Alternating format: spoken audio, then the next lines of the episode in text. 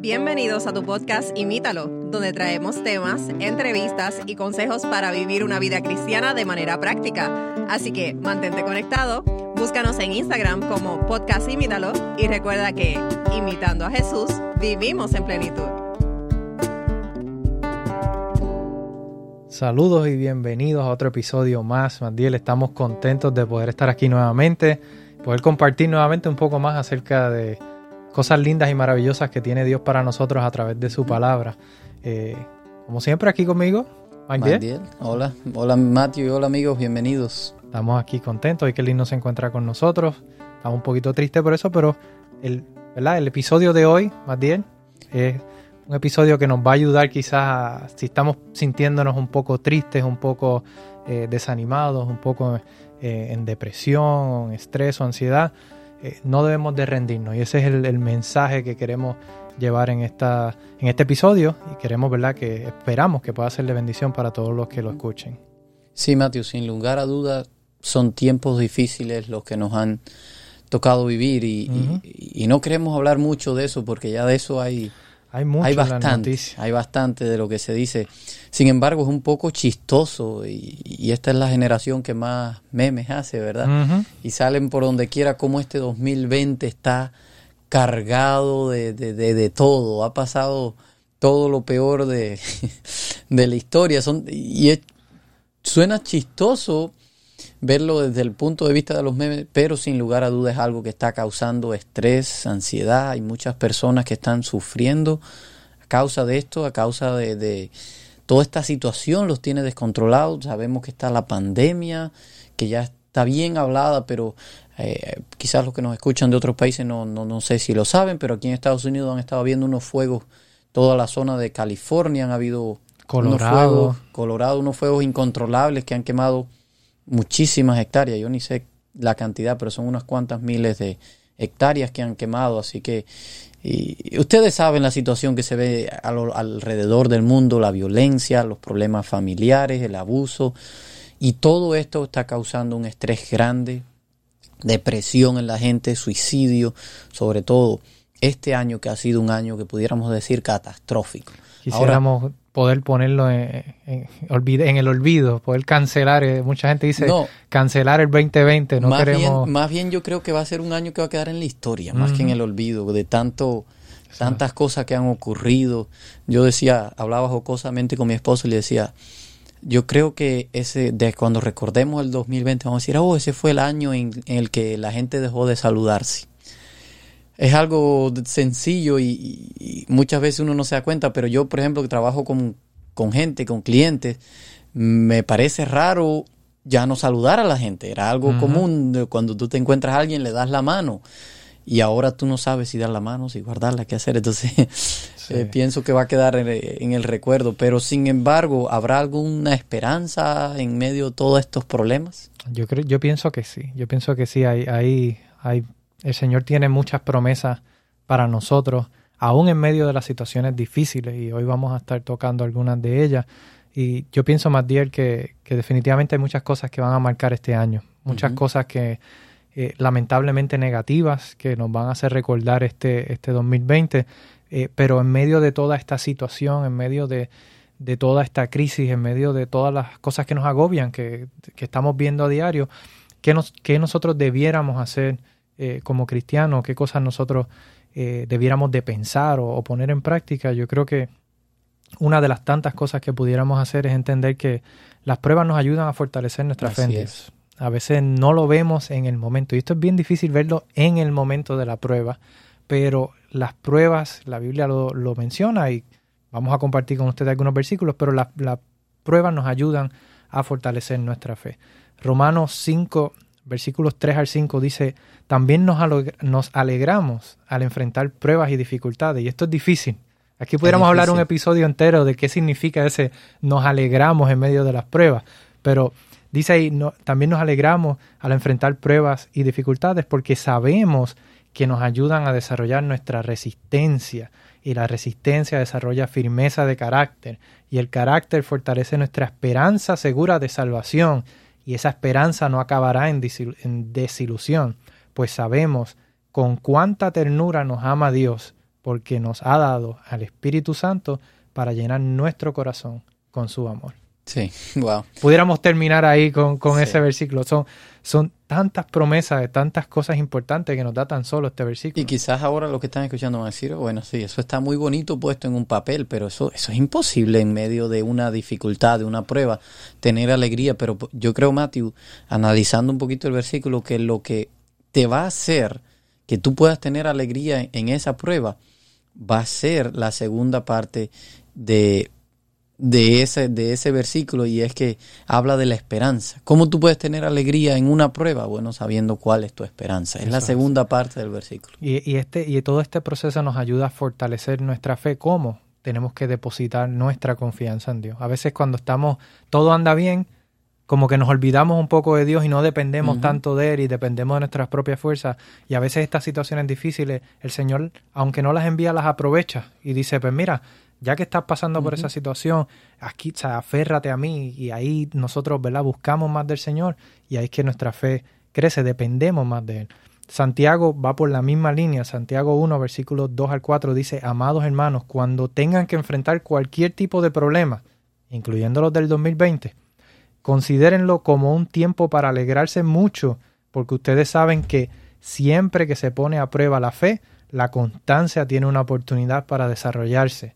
Así que dejen que crezca, pues una vez que su constancia se haya desarrollado plenamente, serán perfectos y completos y no les faltará nada. Amén. Así que es esa perseverancia, esa constancia la que nos va a ayudar a mantenernos en las cosas del Señor y poder completarnos, si podemos decirlo así, en ese sentido espiritual. Por otro lado, también debemos de ser, que ya lo, lo han dicho estos dos versículos, ser perseverantes, ¿verdad? Y Hebreo lo dice, por lo tanto, no desechen la, firmez, la firme confianza que tienen en el Señor.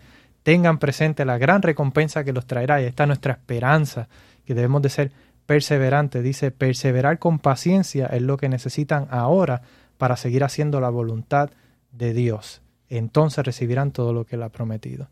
Así que hay muchos otros eh, versículos como Isaías que dice que Él le va a dar fuerzas a, los indefensos y fortaleza a los débiles. Hay, hay tantas esperanzas en la Biblia que, como tú bien dijiste, Matiel, es bien fácil decirlo, pero no es tan fácil hacerlo. Y sobre todo se va a dificultar más porque, Matthew, mientras estamos en el problema, no vamos a ver la solución. No vamos a ver, pero, o sea, ahora mismo, no, hasta ahora no hay una cura así, una vacuna, vamos a decir, contra el coronavirus.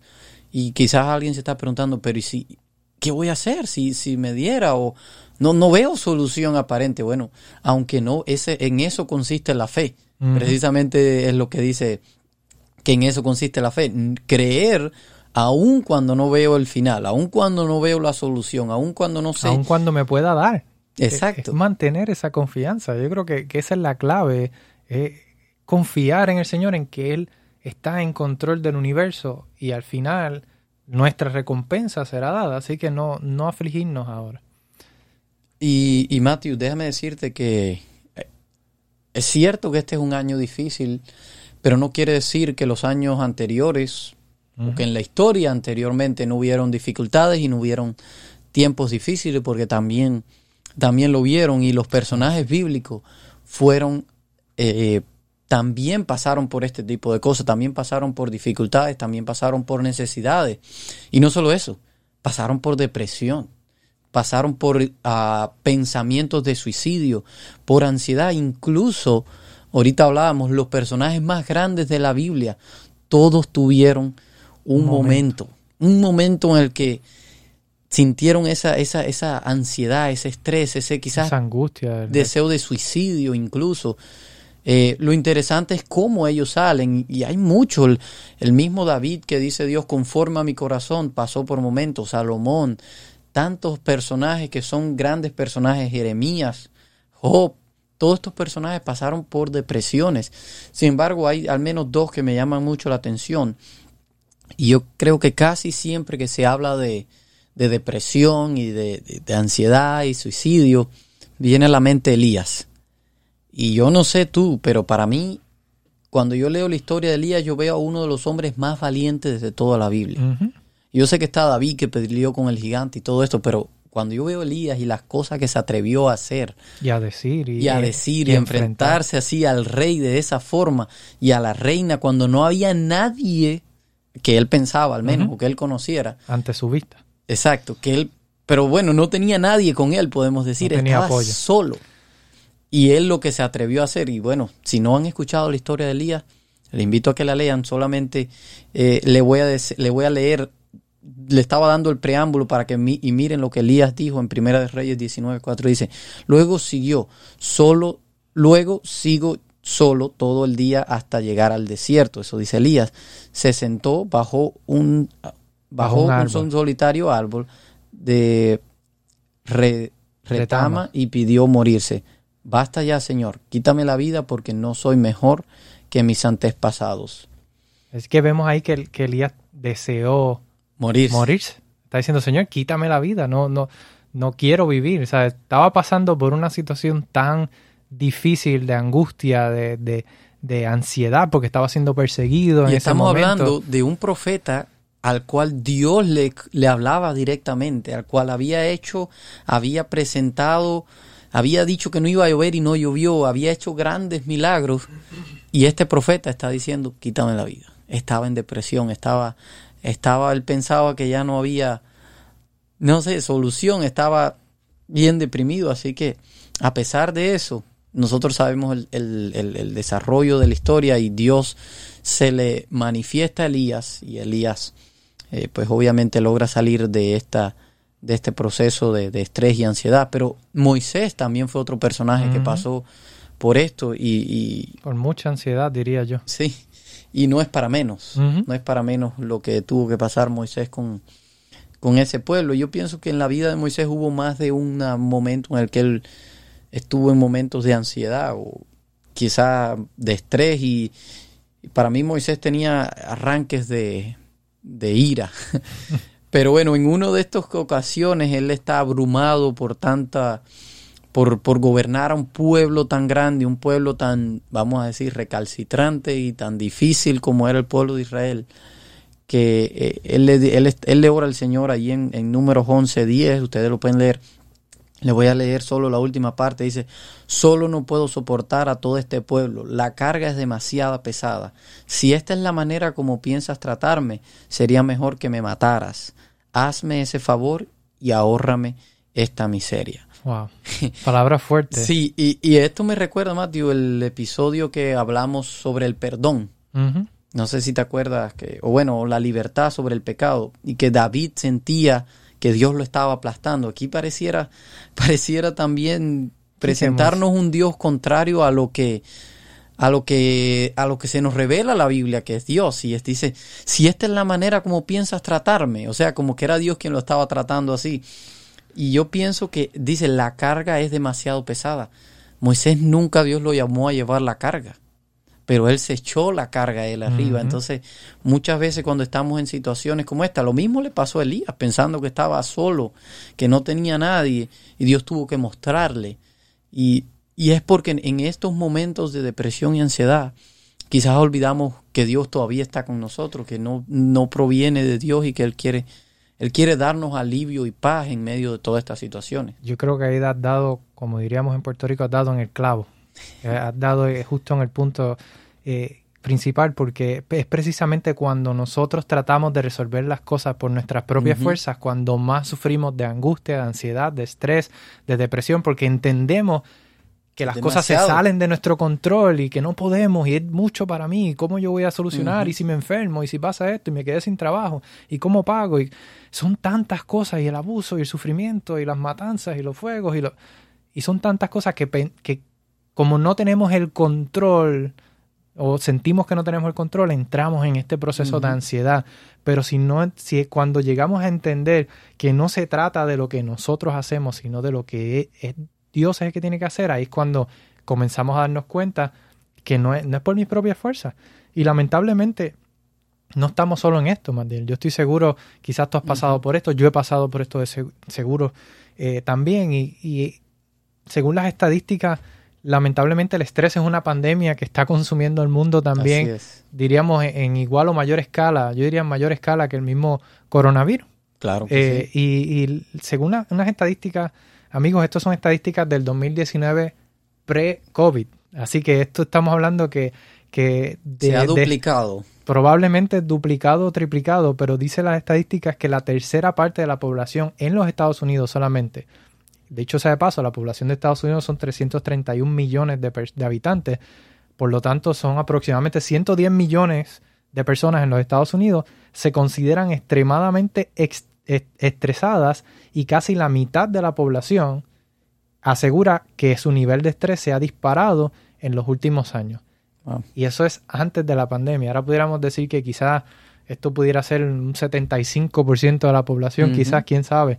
Y lamentablemente es justo una situación eh, que nos está afectando eh, a nivel mundial, no solamente en los Estados Unidos. Estas estadísticas son de Estados Unidos, pero es algo que está afectándonos a nivel mundial y, y las situaciones o los casos son variados. La, la, la, pandemia es una de ellas, quizás la más popular, pero hay mucha gente que quizás ha perdido el ser querido, han perdido su empleo, eh, están pasando por alguna situación de Desastres salud. naturales, han perdido todo. El mismo eso, la explosión que hubo en, Beirut. O sea, son cosas que, que están acabando. pero sí. Yo sé que esto quizás ya suena cliché, pero se lo pueden ver escuchado muchas veces, pero sin lugar a dudas estos son señales de que de que Cristo está a las puertas, Mateo. Así mismo es, así mismo es.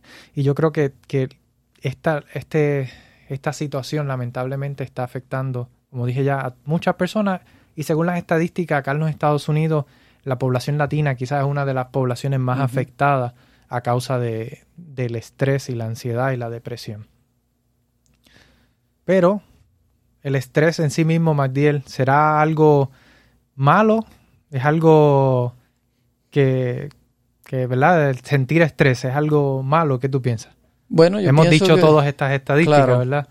Pienso que el estrés a un cierto nivel no es malo. El estrés es un mecanismo de defensa de nuestro cuerpo que, que, Dios lo ha puesto ahí, pero eso es lo que nos mantiene alerta, es lo que nos hace darnos cuenta del peligro y reaccionar ante, ante el peligro, pero en sí el estrés mismo no es malo. Malo es vamos a decir, un estrés prolongado, cuando se mantiene por mucho tiempo, que eso se convierte en ansiedad, y ya sea porque la situación persiste o porque eh, a veces yo le digo a mi esposa que ella es overthinker, se mantiene pensando, lo, mismo. pensando lo mismo, y esto puede crear eh, de eso que puede traerte un poco de estrés, Sí, puede, se puede Se puede convertir en ansiedad. Entonces, un poquito de estrés, una dosis pequeña de estrés, no es malo porque nos va a ayudar a resolver problemas, a, reaccionar ante las cosas. Así que, en cierta forma, no, no es malo, a menos que llegue a niveles mayores. y el estrés es, algo que, no solamente nosotros, los animales también lo, lo, tienen, es un mecanismo de defensa de nuestro cuerpo. Y yo comentaba contigo, Matiel, y quisiera compartir con los amigos, eh, cuando yo tenía aproximadamente 10 años, eh, no recuerdo qué hice, pero sí tuve que haber hecho algo bastante malo, eh, porque mi mamá me estaba corriendo con una correa para darme ¿verdad? mi castigo que me merecía, seguramente, bueno, no recuerdo exactamente qué fue lo que hice, pero recuerdo que ella me, estaba corriendo y yo tenía apenas 10 años, así que ella era, me iba a alcanzar, en un punto dado me iba a alcanzar, ella me estaba corriendo con toda su fuerza. Y yo salí de casa de mi abuela hacia el patio y mi abuela tenía eh, el área donde estacionaba los carros y dividiendo esa área y el patio había un, banco de sentarse de madera que medía aproximadamente como unos tres pies de largo por dos de ancho, que aproximadamente es como un metro, medio metro, perdón, de, alto, eh, por un tercio más o menos de, de, ancho. Y si yo me detenía a desviarme para pasar por el lado de ese, de ese banco, de seguro, de seguro ya era presa de, de la correa. Así que eh, en mi desesperación, en el estrés, en la, adrenalina que tenía de estar huyendo, logré brincar el banco completamente sin tocarlo. Y fue tanta la impresión y la risa que le dio mi mamá, pues yo tenía apenas 10 años de edad y haber brincado esa, esa altura. Eh, fue tanta la, la, impresión para ella que empezó a reírse, y gracias a Dios, eso fue... Gracias a Dios. Esa fue mi, mi, mi salvación, no, no, me, me libré de, de, la pena de, del castigo de, de la correa. Eh, luego de eso intenté hacerlo, intenté hacerlo porque fue tanta la risa y se habló tanto en la familia, intenté brincar el banco eh, sin, sin, tener esa adrenalina y no lo lograba, no, no podía brincarlo completo. Así que eh, vemos que de cierta forma, ¿verdad? Es, un mecanismo que nosotros tenemos de defensa para, y es quizá una manera jocosa de explicarlo. Claro. Eh, pero hay personas que trabajan mejor bajo presión y, y pueden producir el, trabajo, sabes que lo tienes que entregar mañana y esa ansiedad, esa presión, Ese soy yo. ahí te hace hacer las cosas y, y lograr terminarlas. Así que tiene, como tú dices, eh, no es malo en sí mismo, pero sí el, pensar en estas cosas de manera consecutiva, mantenernos en ese estado, es lo que es peligroso y nos puede llevar entonces a un, estado de ansiedad o depresión. Y, ¿verdad? Como ya hemos estado diciendo, no, no podemos tratar de resolver las cosas por nosotros mismos porque no es, no es de nosotros que se trata esto, sino es de lo que Dios puede hacer en nuestras vidas. Y queremos culminar con unos consejos, unas exhortaciones eh, que podemos encontrar en, la palabra de Dios y que nos sirven de, anhelo, de esperanza eh, en medio de esta situación que estamos eh, pasando. Lo primero, el primer consejo que nos da la, la, Biblia o que queremos compartir de la Biblia está en Primera de Crónicas 16:11 que dice, busquen al Señor y su fuerza, búsquenlo continuamente. El primer consejo, buscar, a Dios. Eso es lo primero. En medio de esta situación difícil, entender que no se trata de nosotros, pues debemos de buscar a Dios y buscar, en segundo lugar, su dirección. Segunda Tesalonicenses 3.5, que el Señor le guíe el corazón a un entendimiento total y a una expresión plena de amor de Dios y la perseverancia con paciencia que proviene de Cristo. Así que que el Señor nos dé ese entendimiento, nos dé su dirección, nos guíe en medio de este proceso y una promesa quizás una de, mis promesas favoritas de la Biblia, que está en Primera de Pedro 5.7, pongan todas sus preocupaciones y ansiedades en las manos de Dios, porque Él cuida de ustedes. Esto, esto, puede ser difícil, Matthew, para alguien que quizás esté escuchando, va a decir, pero quizás yo he querido hacer todas estas cosas, pero se me dificulta porque eh, es algo que, que no está, va en contra de nuestra naturaleza, perder el control y darle el control a Dios. Nosotros nos gusta estar nosotros en el control, nos gusta tener las situaciones bajo control y nos va a ser imposible quizás darle las riendas a Dios, pero la invitación amigos de es que aunque no veas el, el final del camino, aunque no veas la solución a tu problema, aunque te parezca que ya no hay salida, confía. Confía como un bebé. Aun cuando todo parezca oscuro, Pon tu confianza en el Padre Celestial, que no hay nadie en este mundo que te ame más que Él. Y Él no quiere verte sufrir, Él no quiere verte pasar por este proceso de ansiedad y depresión. Y si es necesario, decíamos anteriormente en otros episodios, si es necesario buscar ayuda profesional, está bien. La ayuda profesional es algo bueno, pero sabiendo que Dios va a estar ahí al lado tuyo, al medio de este proceso. Por más difícil que parezca, por más que pienses que Dios está lejos y que no quiere no quiere encontrarse con alguien como tú, Dios te ama y Dios va a estar siempre a tu lado. Lo único que requieres es que eleves una oración y Dios va a venir y va a comenzar a poner esa paz en tu vida que si hasta ahora no lo has experimentado, te estamos invitando a que lo experimentes. Así que vamos a tener una oración en este momento para que Dios pueda traer paz a cada una de las personas que nos escuchan. Amén. Amante Padre Celestial, Gracias te damos porque sabemos que tú eres un Padre amante. Sabemos que tú estás más dispuesto a darnos paz y a traernos esa felicidad que lo que nosotros mismos podemos desear. Tú nos amas más que nadie, Señor, pero a veces el enemigo pone en nuestra mente que no es así y nos llena de confusión, nos llena de estrés, de ansiedad, Señor. Pero queremos invitarte a que tú estés con nosotros, a que tú tomes el control de nuestra vida porque nosotros te lo estamos dando, porque sin ti, Señor, solo vamos a traer caos y desesperación. Pero queremos confiar en ti, queremos depositar nuestros problemas, nuestras angustias en ti, porque sabemos que en ti está la solución, Señor. Amén. Aun cuando no veamos la solución nosotros, tenemos la confianza que tú sí sabes el fin del camino. Señor. Amén. Pero esto muchas veces se nos puede hacer difícil. Por eso queremos que tú también nos des la fuerza para poder hacer esta acción de depositar nuestras cargas y nuestros problemas en ti, Señor. Sabemos que tú nos amas y sabemos que tú vas a cumplir estas promesas en nosotros. En el nombre de Jesús. Amén. Amén, amén. Bien amigos, esperamos que estas promesas sean de esperanza, de bendición para ti y será entonces hasta un próximo episodio. Hasta la próxima.